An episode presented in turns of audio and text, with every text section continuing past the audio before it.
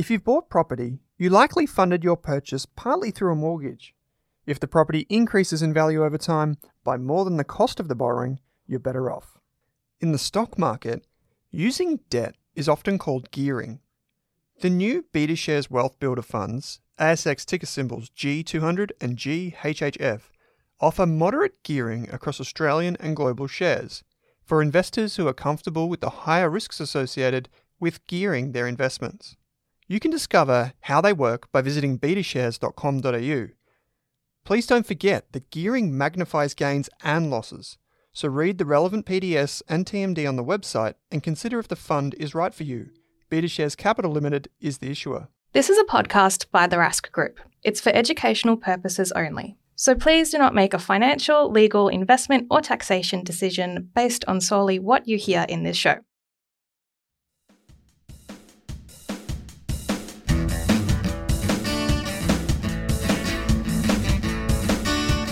Welcome to the Australian Property Podcast. We're on a mission to be Australia's most trusted property podcast. I'm Owen Rask, founder of the Rask Group. I'm Pete Wargent, author and buyer's agent. I'm Amy Lunardi, and I am a buyer's agent. I'm Chris Bates, ex financial planner and mortgage broker. Together, we'll take you through every step of your property journey from first home buyer to decades of property investing.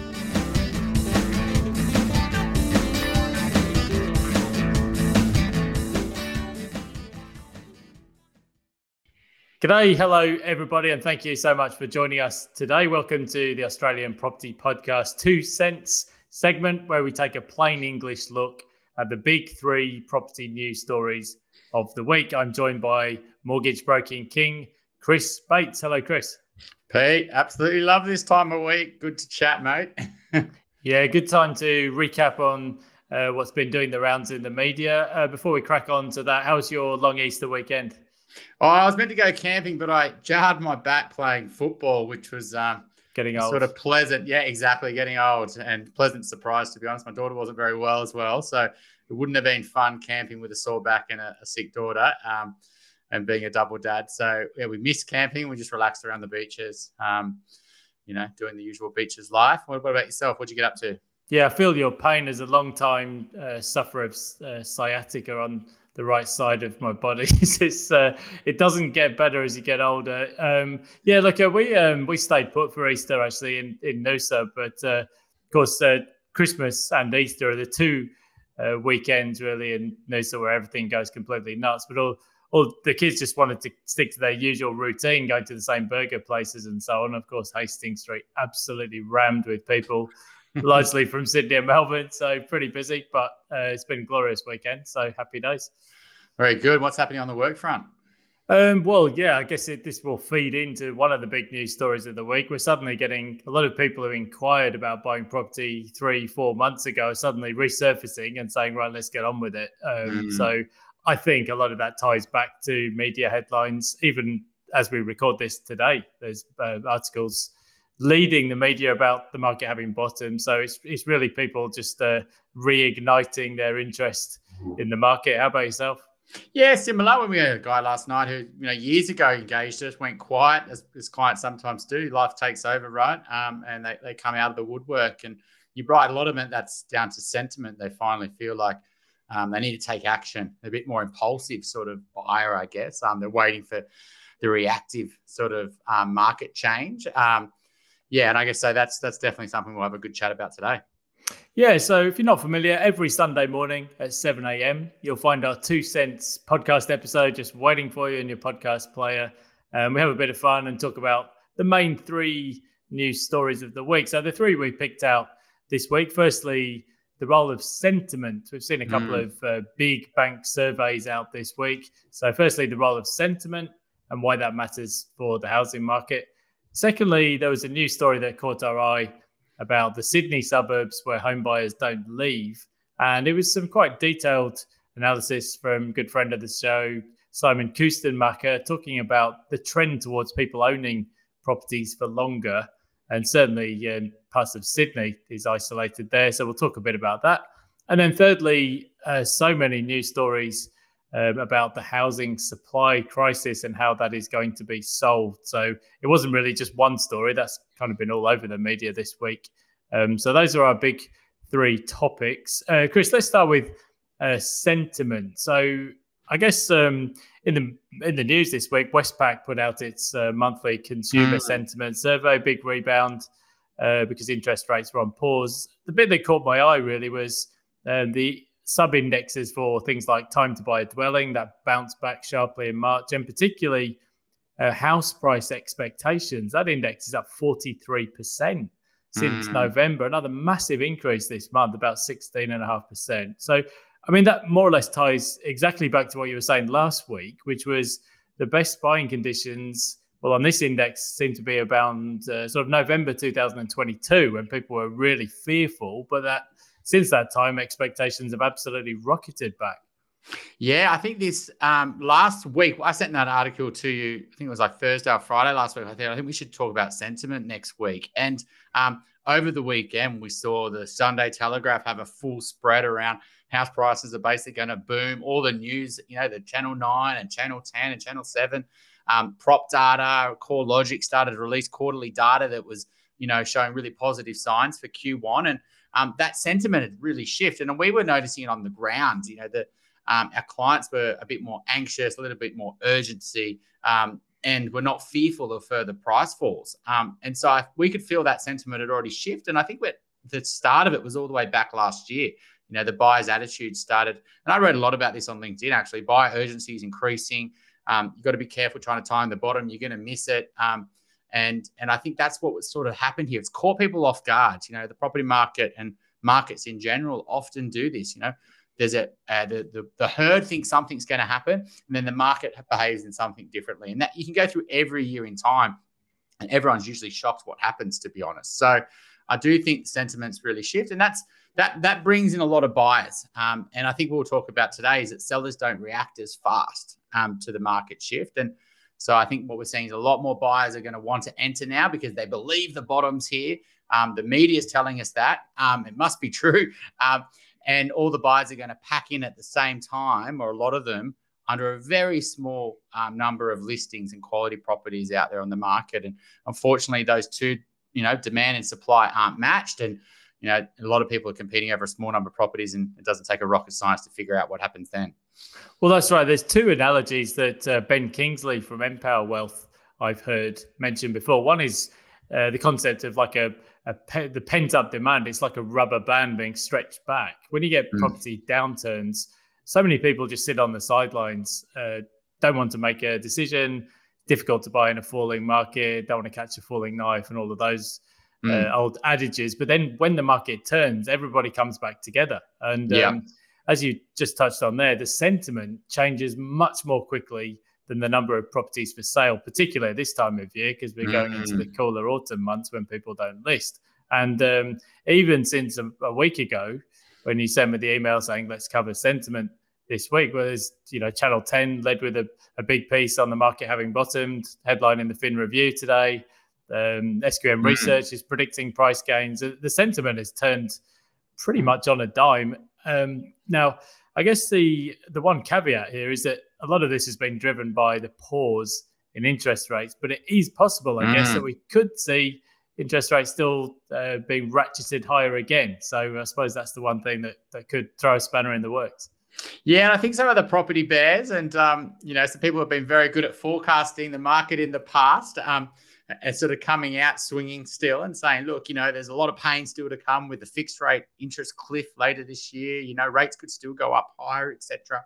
Um, but I think the market's been uh, extremely resilient in in this face of you know three and a half percent increase in interest rates plus a 35 to 40 percent reduction in borrowing capacity, and the market's potentially you know not that we would talk about the market, but the market might only be down say 10 percent. Let's call it. It has been surprisingly resilient. It's starting to get you know that pent up demand on a, a small number of listings. And so, um, yeah, we, we, obviously we need a caveat because there could be potentially some new data that comes and shifts sentiment back down, or inflation figures are being really stubborn around the world, and rates are going to have to go higher than they expect, or you know, there's a recession coming, and there's a you know, unemployment really starts to spike. So there's things that not to say we're out of the woods, but you know, the signs are showing that there's a enough demand to support the number of listings on the market. And that's with the property market. You always got to remember it's about the marginal buyer. If if every property try, everyone tried to sell their properties right now at the same time, absolutely they wouldn't hold their value. There wouldn't be enough buyers willing to pay.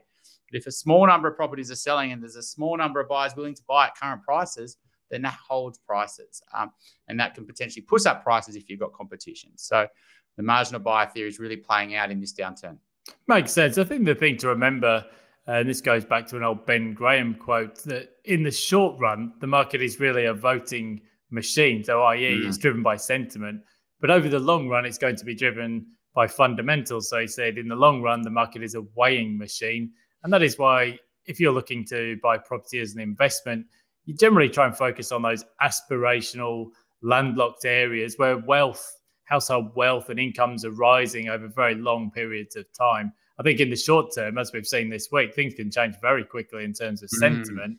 But those fundamentals, well, that's really what's going to drive the long term results. And that's why we uh, try and focus on uh, those more sort of aspirational, gentrifying areas where there just isn't the available land.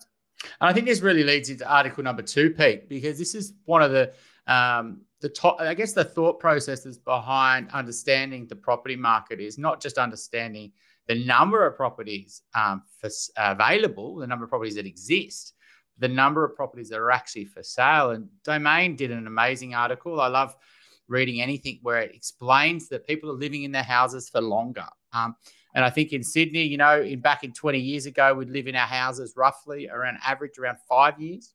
That's doubled to around 10 years. And so what that means is, is that we're selling once every 10 years, not selling every once every five years. So the turnover rate, the number of people selling per year, is basically halved if you say it like that. Um, and so that means that the chance of buying a property in that suburb is actually halved if, if you want to think about it like that. And so that means there's a half a number of properties available to buy each year than there was, say, 20 years ago. Now, obviously, there's more properties, etc., but there's also more people. And what, what this article really shows is that you know, there's lots of reasons why people are living in their homes longer, which we'll have a chat about. But it, what it shows is that actually there's less supply available every year because less people are people are living in their homes for longer and they're less likely to sell. What was your take on that article, Pete? Yeah, so the stats they came out with median hold period for houses has jumped from 5.3 years in December 2002 to 10 years in December 2022. So in 20 mm. years, it's doubled. For units, they've gone from 4.3 years to 8.3 years. And the biggest increase in hold periods was for houses in the inner west from 5.4 to 11.7 years, so basically doubling. And the longest hold periods for houses overall was in Sutherland at 12.3 yeah. years. Now, this does make sense to me conceptually. So, about 25 years ago, I actually did live down in the Shire, Sutherland Shire. And I think, you know, thinking back, what people did back then, they paired up um, they bought a first unit together, maybe for four years, as the data implies. And then at that point, they trade up, uh, they get married, trade up, and buy a house. These days, though, it, um, well, some people aren't buying their first apartment until their mid 30s anyway. Yeah. Um, but also, I think once people get on the housing ladder, they're very scared to sell, and they just they basically just land bank. They'd much rather stay in place and renovate baby boomers, well, you know, they should downsize, but a lot of them are just preferring to age in place. And there aren't many alternatives, even for those who want to downsize. So I guess there's a whole range of factors, but maybe the biggest one is stamp duty.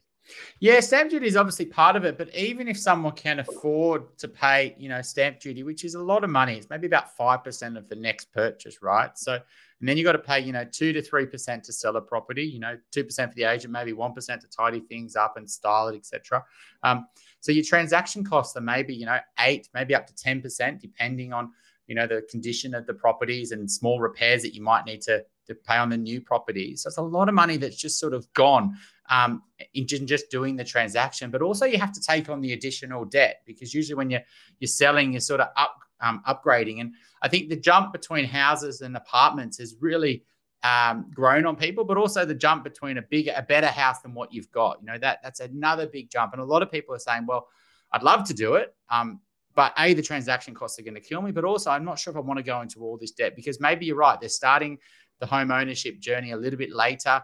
Maybe they're like, this will get us through the next five years, through the kids through high school. Maybe we can just make it work um, rather than going into a lot of debt. And um, people being a bit more, and maybe they also find they can't find those properties because people are living in those properties longer. Um, and so it's even harder to upgrade. So I think the apprehension to the debt's definitely there. We saw it, we see in boom times that goes, you know, when rates were 2%, people were much more willing to upgrade. Um, because they also thought it was a good, um, you know, financial decision because the market's booming. So we would have made more money if we upgraded. Um, I think another thing is the tax settings on lots of different ways. You know, the in the retiree space, you know, there's no, you can get the pension and have a three or four million dollar home if your assets are under a certain amount outside of your home. I think that's a big part of it. Your home grows tax free. You know, it's a lot of incentive to keep your parents in their home if they also want to do that. Um, because you know that that money is going to grow tax free for your inheritance. So there's a bit of a, a play there because there's no sort of um, intergenerational tax. Um, so there's lots of settings where I think people are also living longer. I mean, when I was an advisor, I remember seeing a stat many years ago is that, you know, if two uh, husband and wife get to 65, there's a 50% chance that one of them was going to live to 92. Um, and so we're all living longer. We're staying in our homes longer. Um, it's not exciting for them to go to aged care. There's been a royal commission into some of the issues there. So, you know, what we're seeing is a freezing up of the housing market where people are, are stuck in homes, not just because of stamp duty, because of the tax setting, because of preferences, because of kids, um, etc. And um, it's and people are just living in their homes for longer. Yes, and it's um, I suppose uh, one of the things it, it does do is for in for your strategy for young people. It's quite a big decision to be made now. I mean, the traditional model of um, sort of building up housing equity was you buy your first home, and then when you can afford to, you trade up capital gains tax free to a better home, yep. and then maybe in five or ten years' time, a better home. Pretty much what my parents did, and and most of the people of their generation. Um, these days, though, um, as you said, well, firstly, the gap between house and unit prices, especially in Sydney, Melbourne, Brisbane, um, there's a big construction boom for apartments around a decade ago. Well, that gap has got bigger. And so, for some people now, if they're not really sure where they're going to be in five or 10 years, people are going down this um, route of effectively rent vesting. So, potentially renting where they live and then building up a portfolio of investment properties around the country. Um, so it's a, it's a trickier strategy or trickier decision than it used to be, especially with people changing jobs and careers more often than they used to. And if you can't afford the home you really want to live in, then some people are going down that, that different route, Chris. Yeah, and I think the big story here for uh, people investing in property is you want to buy into areas where people are, are, staying put, you know, because they love the area. They're usually going to renovate the homes. The places are gentrifying. The community um, potentially is stronger families want to stay there um, rather than areas where people are very transient and people are buying and selling and renters etc growth usually is in better where areas where people aren't selling. And so if these stats continue what happens if you know people are living in their homes for 15 or 20 years as an average in 20 years time? All that's really going to mean is it's even harder there's less properties available for sale in these suburbs. Um, because if everyone was selling five years every five years, then everyone, you know, there'd be lots of properties coming on. You know, everyone would be selling every five years, but everyone's selling every 15 or 20 years, it's showing that these properties, these areas are really tightly held. It's very hard to buy into.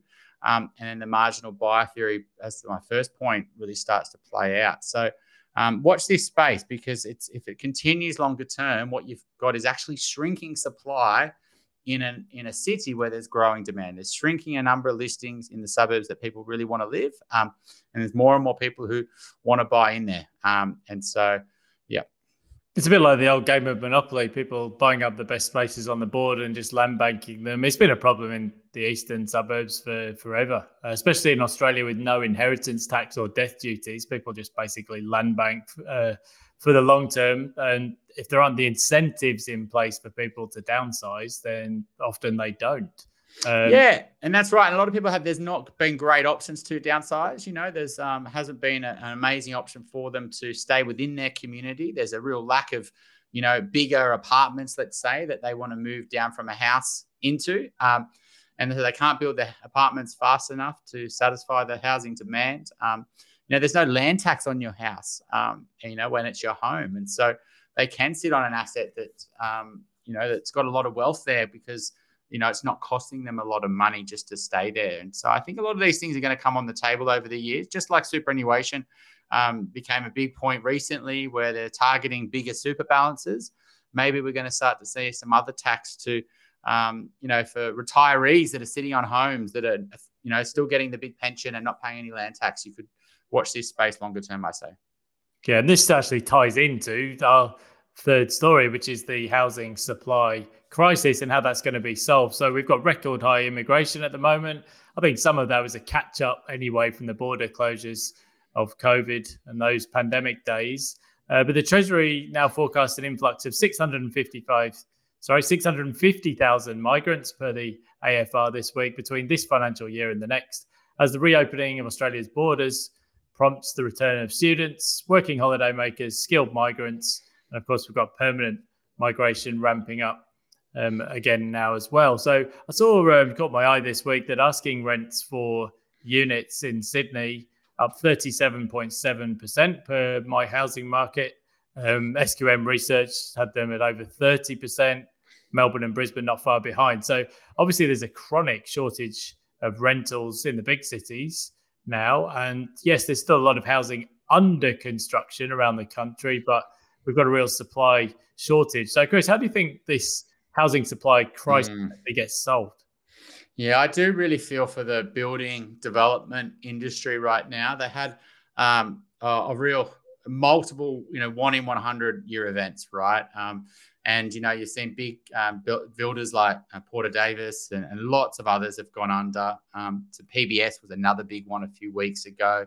These are big construction companies that are producing a lot of new properties or dwellings for the Australian society. And um, it's not giving confidence to other um, developers and builders out there to take on risk and to hire. And um, a lot of them didn't make that much profit in the last few years because they were all signed up to fixed rate um, building contracts, fixed price, due to the home builder that the government used as stimulus in COVID times. And that that uh, had a lot of demand and a lot of competition between the builders, and so they were very tight margins on those contracts. And then they had all the issues with the weather um, you know, the how long a build takes is a huge cost, holding costs, um, cleaning up the site, getting access to materials.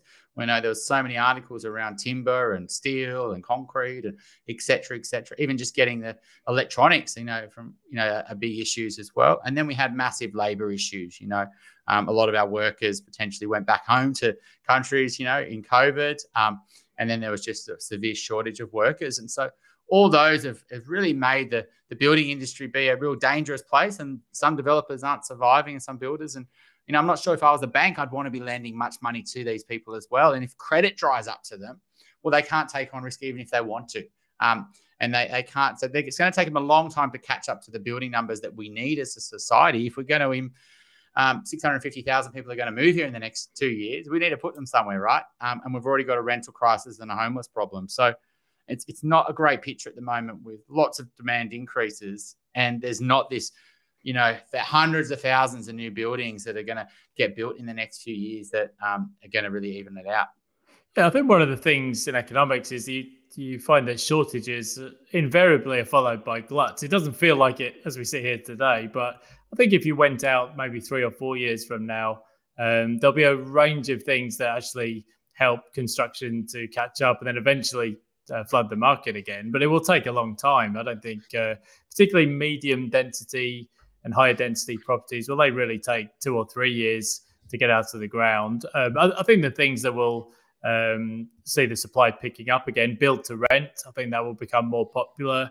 There's a lot of capital, billions of dollars going into that sector. I think at some point, maybe non resident or foreign buyers might be allowed back into the market without the stamp duty surcharge. That's really dried up um, the new supply in recent years and maybe some other incentives. But I think the biggest one is simply that prices will go up for units. I think there's just such a shortage.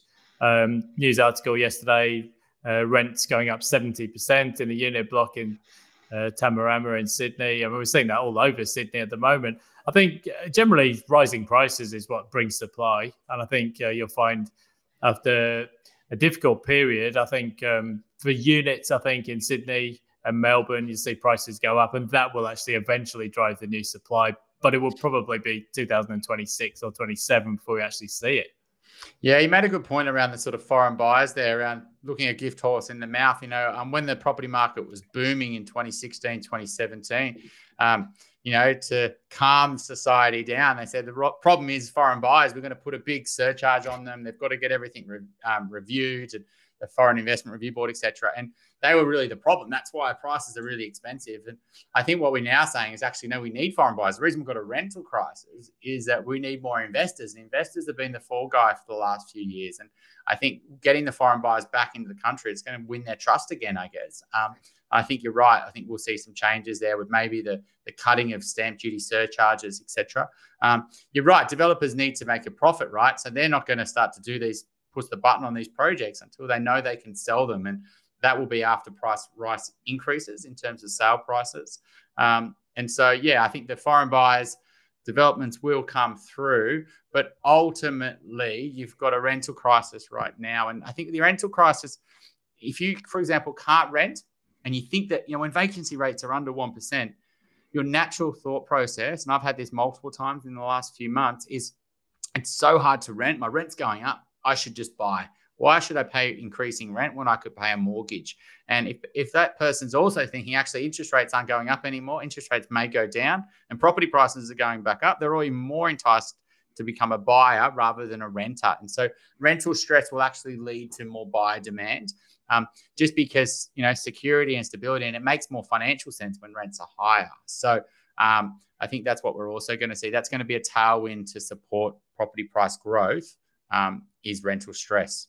I think so. And also, um, when rents go up too much, then people start looking at alternatives. They stay with parents, they uh, buddy up, and uh, share housing will make a comeback. Uh, it was largely absent for two or three years. So I think even for rents as well, it may not feel like it right now, but as the supply starts to come back online, um, we'll start to see rents tapering off a little bit. Um, it's just at the moment we're probably in the eye of the storm a little bit. There's huge migration happening record high student arrivals over recent months and just nowhere for people to go. Um, but yeah, a lot of these problems they do get fixed in time, uh, even if it doesn't feel like it right here today. Um, yeah, there's a lot of talk around the build to rent sector, um, and I absolutely love that sector. You know, to provide more um, great, you're bringing more private investment into the residential property market and commercial and super funds, etc.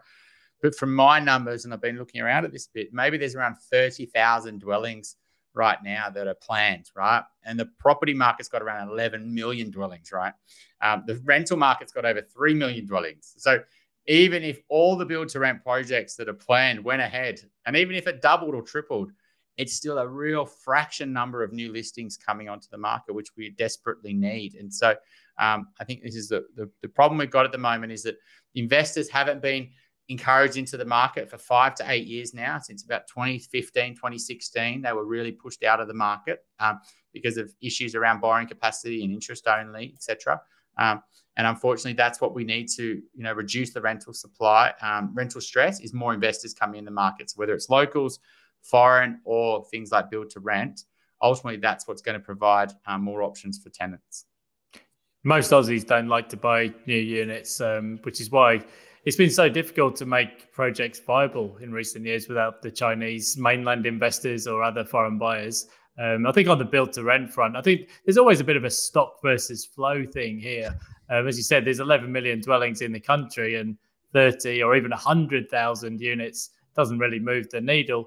But in saying that, you do often find that a lot of these projects hit the market at the same time, and that brings more choice. Mm. Just um, you know, you can see a glut. We did see that in uh, some of the capital cities with those high-rise towers uh, about seven or eight years ago. Um, so we probably will get something similar, but it's it's probably a few years down the track, just given the long lead times on some of these high-density projects. I think you made a really good point there around the locals not wanting to buy the high density. I think um, go back 10 years ago, I think naively, um, and you know the government was also a big part to play in this. We're encouraging investors to buy new property, and they will do again. It's absolutely will. You'll see grants to buy new apartments. You'll see all sorts of things like NRAS and all sorts of DHS housing, etc. So um, ultimately, the government want people to buy new property because all the tax they get through those new properties, development tax, stamp duty, GST, um, it goes on and on and on, and even the supporting the construction industry for jobs and all the taxes they make there. Um, But I think the consumer, the investors, now switched on a little bit and gone, is this really the best investment for me? I know you're, you're wanting me to go down that path and you're giving me this, all this incentive, but what's the returns like in the high density space? And you know, there's been a lot of media around building issues in um, cladding, um, you know, uh, water issues um, in high density. There's a whole building commissioner in New South Wales. There was a fire in Melbourne, etc. Um, but also, people I think realise now the investment returns. A lot of investors have been burnt. They've gone down the high density route and they've gone, hang on a sec, I've had this apartment in Brisbane for 10 years and it's gone from 400 to 450. Um, I've had my apartment in Melbourne for 15 years and it's still the same price. Uh, I've lost money in Perth for the last 15 years on new new properties, etc. Um, and in Sydney, a lot of the new properties didn't go up when the rest of the market boomed the last few years. And so I think a lot of the investors don't want to go near the high density space, which is where we also need the most investment for rental stock. And so, um, yeah, through listening to this podcast, you'll you'll learn things like that. Makes perfect sense. Thanks, Chris. So to summarize on the big three property news stories of the week, the role of sentiment. Well, sentiment is really turned on a dime. You'll see that in the headlines. And the reason that's important is because in the short run, the market is really driven by sentiment. It's a voting machine, and we've seen that uh, change very quickly. I think these indexes are sometimes a bit weighted towards Sydney and Melbourne, and it might not be reflective of what's happening all around the country. Uh, but certainly at the headline level, anyway, um, and for the big capital cities, sentiment has turned very quickly, with the one caveat that interest rates might still go a bit higher from here. Second story of the week Sydney suburbs where people don't leave. I think um, increasingly people are taking a longer term view, longer term hold on properties. I think this uh, for us as individuals just means you've got to think a bit more strategically when you start out. I think people used to uh, focus purely on just getting on the housing ladder. But these days, even a first home buyer needs to think a bit like an investor and have some kind of strategy, even if you have to adjust course along the way. And thirdly, the housing supply crisis. So I think um, over time, um, this will be solved. Uh, build to rent might be a part of that. We might see foreign buyers coming back. I just personally think um, you won't see big unit developments getting out of the ground until unit prices rise for mm. Sydney, Melbourne, Brisbane. That's my take on it. Um, what do you reckon, Chris? Yeah, I think you've done a really good um, summary there, and I think you know a lot of people listening to this will be first home buyers, and absolutely, we spend a lot of time as a business educating them on the first property is actually the most important one. You know, it's not a case of just focusing on your lifestyle; it's also trying to focus on what's going to you know create uh, wealth, I guess, for you as a family to give you more options down the line, um, and it's your biggest opportunity is your first property, etc. So I think you hit the nail on the head. You can't just try to get on the ladder because usually the people who have thought like that if, they, if that property hasn't done what it needed to do, is really get they get prisoners in those properties and they they really fall behind and get limited options rather than more options in the future. So, um, yeah, I'm looking forward to next week, Pete. I think there's lots sort of coming down the line. It's the New South Wales stamp duty exemption. Um, I think we're going to get some news around maybe when that's finishing. I think that's creating a bit of anxiety in the market. Um, and we look forward to seeing what the media whip up next week. Oh, there'll always be something. I remember reading a news article years ago about the latest fad. There was yo-yos, and then there was video games. But it's like music; it never goes out of fashion. And uh, Australian property, well, there's not many weeks go by without a few big ticket news items. So we'll have no shortage of stuff to talk about. Um, thanks so much, everyone, for tuning in. As always, please do send us your property questions via the link in the show notes, or even if you just want to say good day. Um, if you want to contact Chris with your mortgage questions or just questions in general, um, camping expert, all round guru. Um, he can be contacted at Wealthful or Blusk. Um, and if you want to get in contact with me, um, my daily blog, Pete Wargent Blogspot, is probably the easiest place to find me, but also on social media. So, Chris, uh, thanks so much. Uh, always enjoy these chats and looking forward to seeing you next episode. Absolutely. Look forward to next week, Pete. Enjoy the Cheers, weekend. Chris. Cheers, you too. See ya.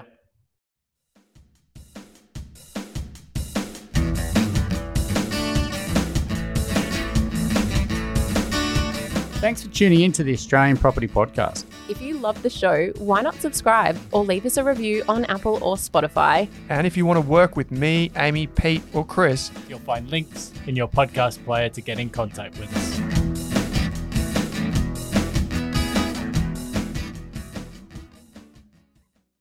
Thank you for listening to this episode of the Australian Property Podcast. We're huge advocates of getting the right advice at the right time from the right people. That's why it's important to understand that this podcast episode contained general financial information only. It is not designed to be specific or personalized to your financial, tax, or legal situation. With property, the check sizes are pretty big, so it's important you get advice from a licensed and trusted professional before acting on the information you hear in Rask podcasts.